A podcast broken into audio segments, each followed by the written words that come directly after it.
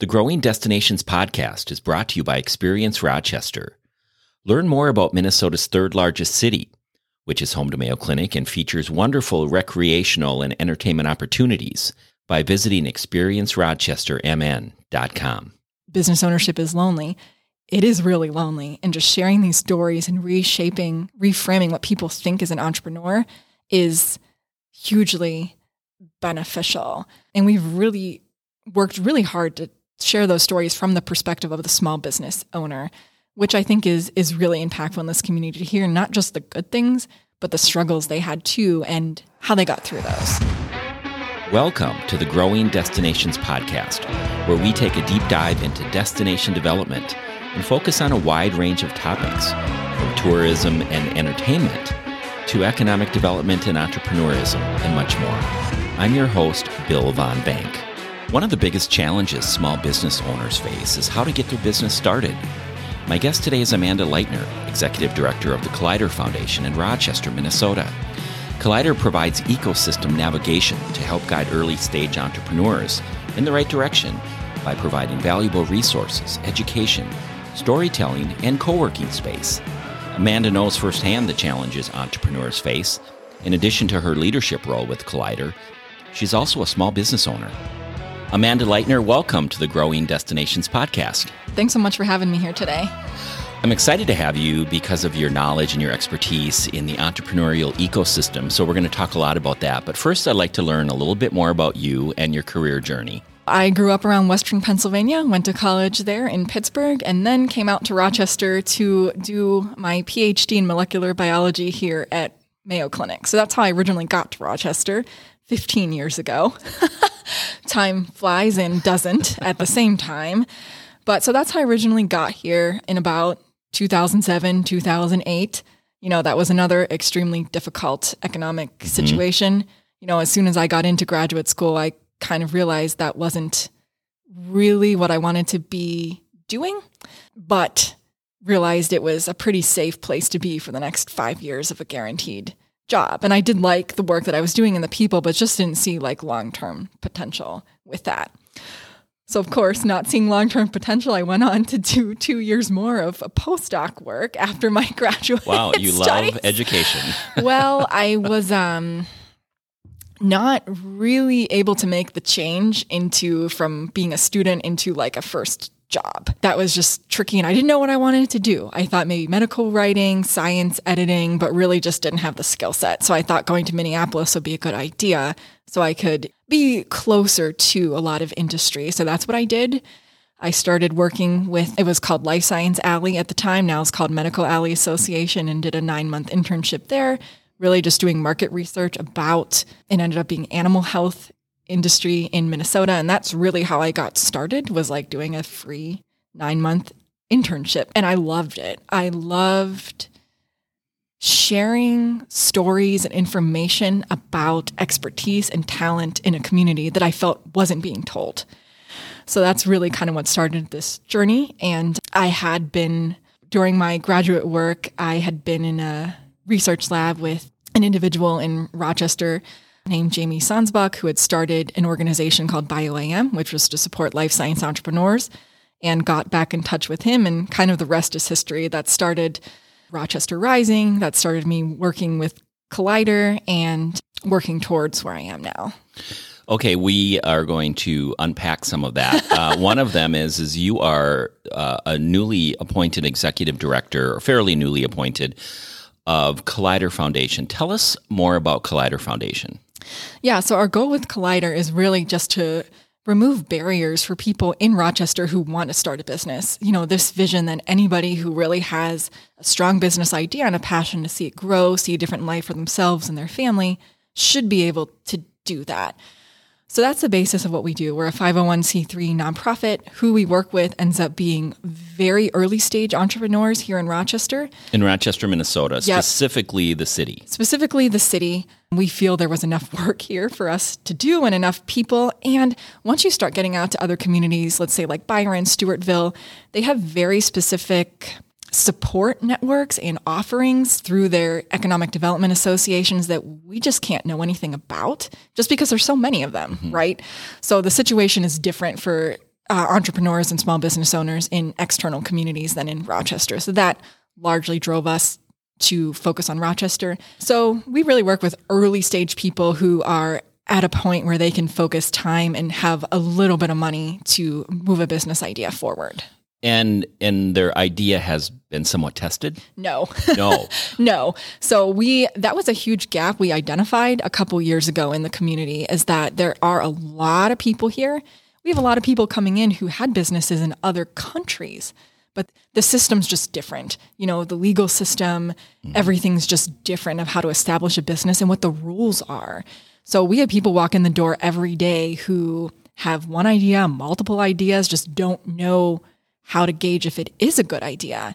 And without us being here, there's nowhere for them to go. So it's like what happens that you just would never see these things come into existence. What services do you offer uh, somebody who walks through your door? One of the main things we do is called ecosystem navigation. And it's just a fancy word to say we meet with people, sit down, talk with them, understand what challenges they're facing, and help them get over it. Again, very early stage. A lot of what we hear is connection to network, right? They're looking for something, but they don't know how to find it, such as a mentor. That's a huge thing that we hear. Just somebody in a similar situation or a couple steps ahead of them that could offer some advice and just making that connection. You know, we'll offer some small business or some startup consulting as well. Very basic things like how do you assess your business idea and know if it has potential? And how do you even set up a business properly here in Rochester? So, business bank account, getting your employee identification number, registering with the state, just that kind of stuff that the important legal stuff. The important legal stuff. So crossing all the boxes so you're legally set up properly in Rochester. And licensing and permitting is different in every community. So helping people walk through that so that they are positioned as well as they can be to move forward. So we do that's a bulk of what we do. We also have um, storytelling, as I'm sure we'll talk about more later. Early stage education. So we're just wrapping up our inaugural uh, co-starters cohort which was a 10 week program to take people from idea to action. So, really having business owners at very early stages help support each other, learn basics of business. And they're actually doing a pitch competition in a week wow. here in the community. So, hoping to continue our support with them as they grow their business here in the community. How did that come about? My passion is education. We had tried, myself and our previous executive director, Jamie Sundsbak, had looked at so many different forms of education. We started with something through the Kauffman Foundation, which was like, I want to say it was 12 weeks. It was way too intense. It was going from like idea to like, we're selling your business all in this 12 oh, an exit. Yeah, an exit, which was way too much. Then we tried piecing things together and it just didn't, it was too much time on our end. So then we found this program called Co Starters, which is based out of an organization also called Co-Starters in uh, Chattanooga, Tennessee. And their curriculum really makes business ownership accessible. Like they never say the word entrepreneur because whenever you hear that, if you don't think you're an entrepreneur, you automatically don't think it's for you, right? And it was mainly for brick and mortar and home based businesses. So I'd actually seen this program work in my hometown in New Kensington, Pennsylvania, that had been completely decimated when aluminum and steel industries left the area in the late 90s. And I also had a family member go through co starters in New Kensington. And we just really were drawn to it and the success that it had. And what I've been seeing so far is it being very accessible education for people to to walk through and kind of dip their toes in. You know, there's much more under the surface that they need to unpack, but it sets them up and brings the community into the conversation as well. So that was a 10 week course, correct? Yep, 10 weeks. I want to go a little bit further into the process of I am a person starting a business. I come to your door, I knock on your door, and I say, Help me. Mm-hmm. What do you do first? so everyone's different. We've like to figure out where they are first. Like we were just talking about, do you have these legal insurance accounting, banking things checked off? Are you registered with the state? So let's go through those five things that you need to do first and see if you've done them. So that's usually where we start with people. Everyone's different. It's usually just having a conversation and trying to unpack what they think the challenges are they're facing and then what we're also hearing and just asking questions to kind of peel back the onion, right? So everyone's different. Everyone's coming in in a different level of what they need. Sometimes we really aren't the right people to help them, so we'll just refer them into others. But it's basically just that first conversation to figure out what they're needing, if we're the right organization to help them, and if not, where to send them, and then to continue that conversation with them to form that trusted bridge with other organizations and to just let them know, you know, three months from now, six months from now, nine months from now, that we remember them and we want to make sure that they're still moving forward. And you don't necessarily provide funding, just resources, storytelling, education, the additional and important pieces in foundation to help an entrepreneur, but funding comes elsewhere. Correct. We felt that, at least at this point, you know, with our staffing, we're focusing on what we do best. And there are organizations such as uh, Rochester Area Economic Development Inc., banks, if you're set up with good credit, you know, that's not always an option for everybody, obviously, and things like the Southern Minnesota Initiative Foundation that can help a lot of those people. But there's definitely need for more. What are the biggest roadblocks to success for startups? again, I'm just talking from what I see and hear, but it's normally network connections. You know, everyone says funding, but funding boils down to I don't have that connection to the funding, right? A lot of the times it's mentorship and understanding getting that real life experience from someone who's a couple steps down the road. Now, you can back up a little bit further too, and I'd say one of the biggest challenges is even understanding how to get started. That's the bulk of what we do and what I think a huge barrier is, but it's also network connections, especially if you don't have that, especially if you're a female entrepreneur and entrepreneur of color. You know, you face significant barriers to access network in this community. I've often heard that being an entrepreneur, it, it's a lonely job.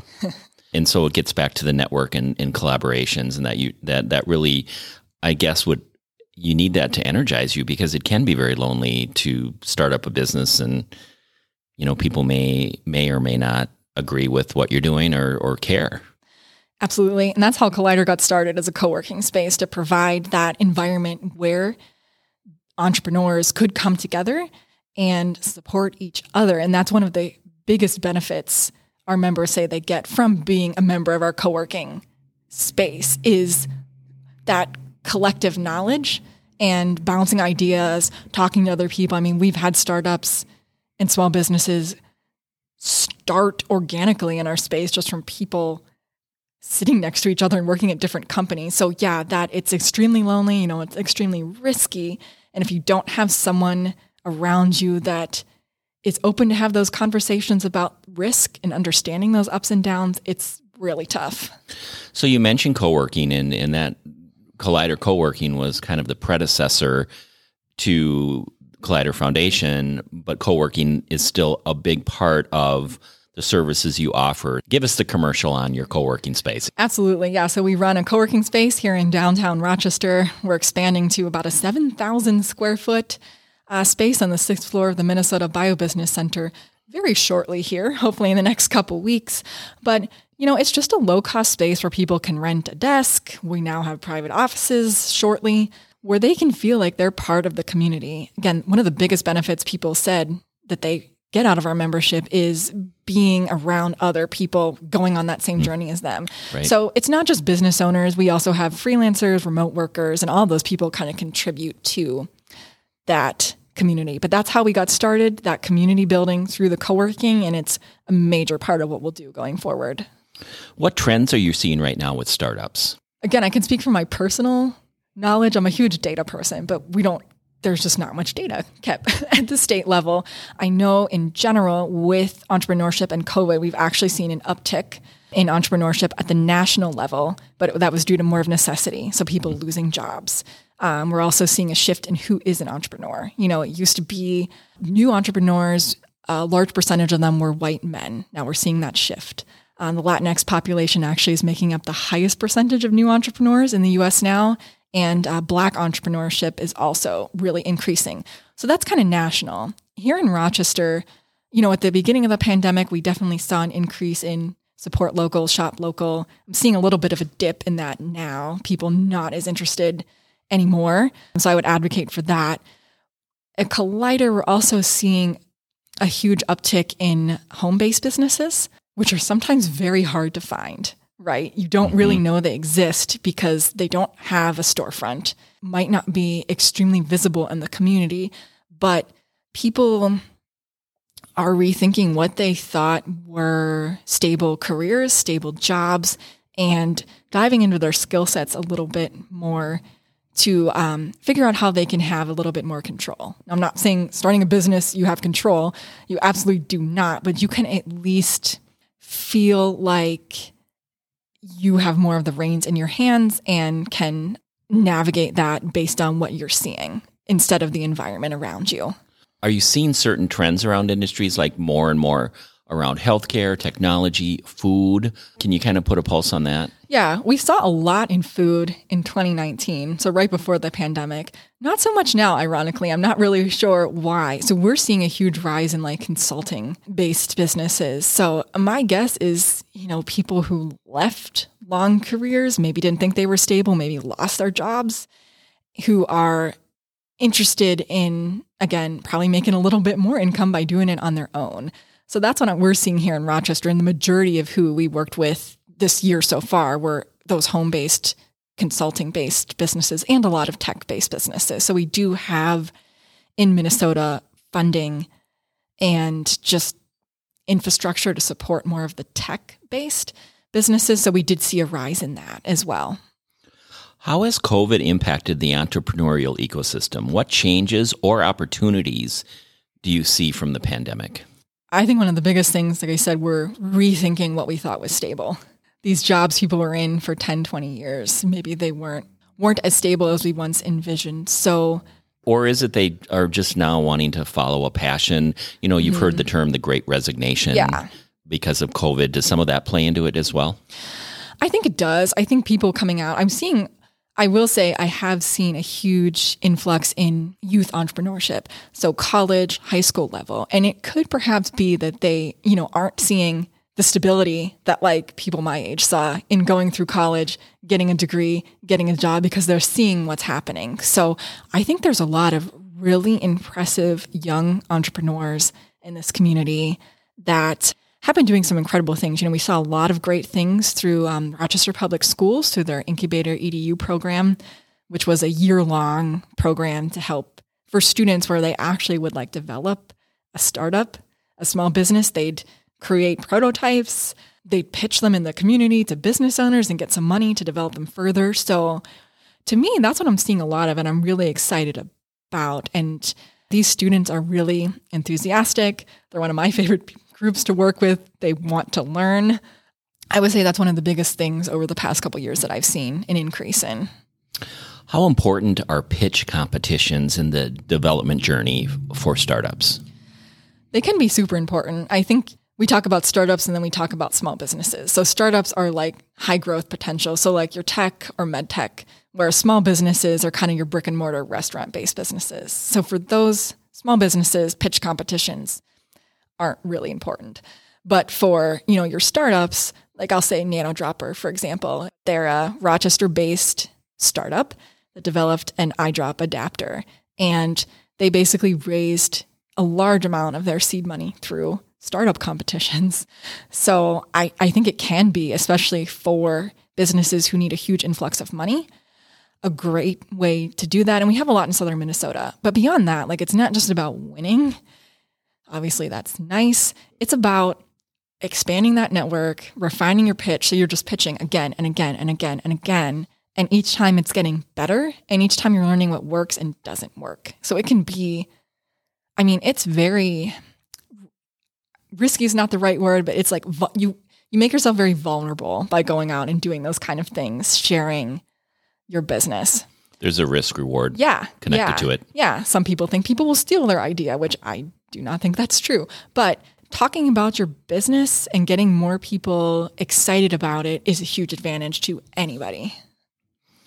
Several years ago, you started a podcast called Rochester Rising, which now has surpassed more than 200 episodes. The podcast preceded the Collider Foundation, but now it's a critical part of your storytelling. What was your motivation to start Rochester Rising? I think it goes back to when we were talking in the beginning. I just felt there were a lot of stories that weren't being told in the community of talent, expertise, passion, and they just they needed to be told. You know, we hear a lot of people who look to that to understand what the market's like here. Going back to you saying business ownership is lonely, it is really lonely. And just sharing these stories and reshaping, reframing what people think is an entrepreneur is hugely beneficial. And we've really worked really hard to share those stories from the perspective of the small business owner, which I think is is really impactful in this community to hear not just the good things, but the struggles they had too and how they got through those. It's a great podcast. Congratulations on its success and 200 plus. That's Yeah. amazing. Are there any that really jump out like wow, that was so interesting. I never imagined or or are there just too many to think about? I would say one of my favorite ones was of it was called Favor, high school students again who just started this gig based platform where people would do like yard work and things like that. So you could hire somebody to do like tasks around you, similar like TaskRabbit or something like that. That was one of my favorite ones. You know, six young kids, just I shouldn't say kids, young adults, passionate about what they're doing, and I've seen them do multiple other things in the community. So one of the original Favor founders now is opening a popcorn shop here in Rochester. Another one, we just had him come into our co-starters and give a talk and like they were just blown away by how like accomplished he was at 23 years old. So that was probably one of my favorite ones. Just like they didn't even need me in the room. They just had the conversation themselves and it was really great. So that was probably quite a long time ago at this point, but that's one that I'll kind of always remember just because they were just, like I said, just the passion and the energy and how they worked with each other really stood out to me. You lead an organization to help entrepreneurs, but you yourself are one. Can you speak to your side hustle outside of Collider? Yeah, absolutely. So I think having a small business myself is really helpful. Like everyone on our staff at Collider Foundation currently has a small business on the side or ran one, which I thought is incredibly important for the work that we do and understanding where people are coming from. So I run two other businesses, I would say probably three. So Rochester Rising was the first one that I would say has a successful quote unquote exit, getting incorporated into Collider. Um, I run two small businesses with my husband. One's an industrial hemp farm, and the other one is a mattress store. So very different, different things. But you know, it really puts into perspective time and balance and understanding that when I'm interacting with other people. But it's been a lot of fun. When it stops being fun, we'll stop doing it. But you know, we're people who always like to be busy. We always like to be doing things for ourselves as well. And it really just a lot of the lessons that I've learned, a lot of the resources that I've come across through that have been helpful to me to help other people who are coming through Collider access those as well. As you look at the entrepreneurial spirit in Rochester and more broadly in Minnesota, what excites you about the future? One of the things I think that excites me the most as a nonprofit, we know this never happens, but as a nonprofit, you want to like work yourself out of needing to exist, right? That's the end goal of a nonprofit, but we know that rarely happens. But for Collider, what we'd like to see and what would be a huge success for Collider are entrepreneurs helping each other and doing things that we're doing, but for each other, like these network connections. People could do that themselves. Is it helpful to have an organization that does that? Absolutely. Is it helpful to have an organization that runs early stage business education? Absolutely. But I would say, like, to me, one of the biggest sources of pride I've had over the past couple months is seeing our co starters first cohort just come to, so we had 12 people enroll in that program, early stage entrepreneurs.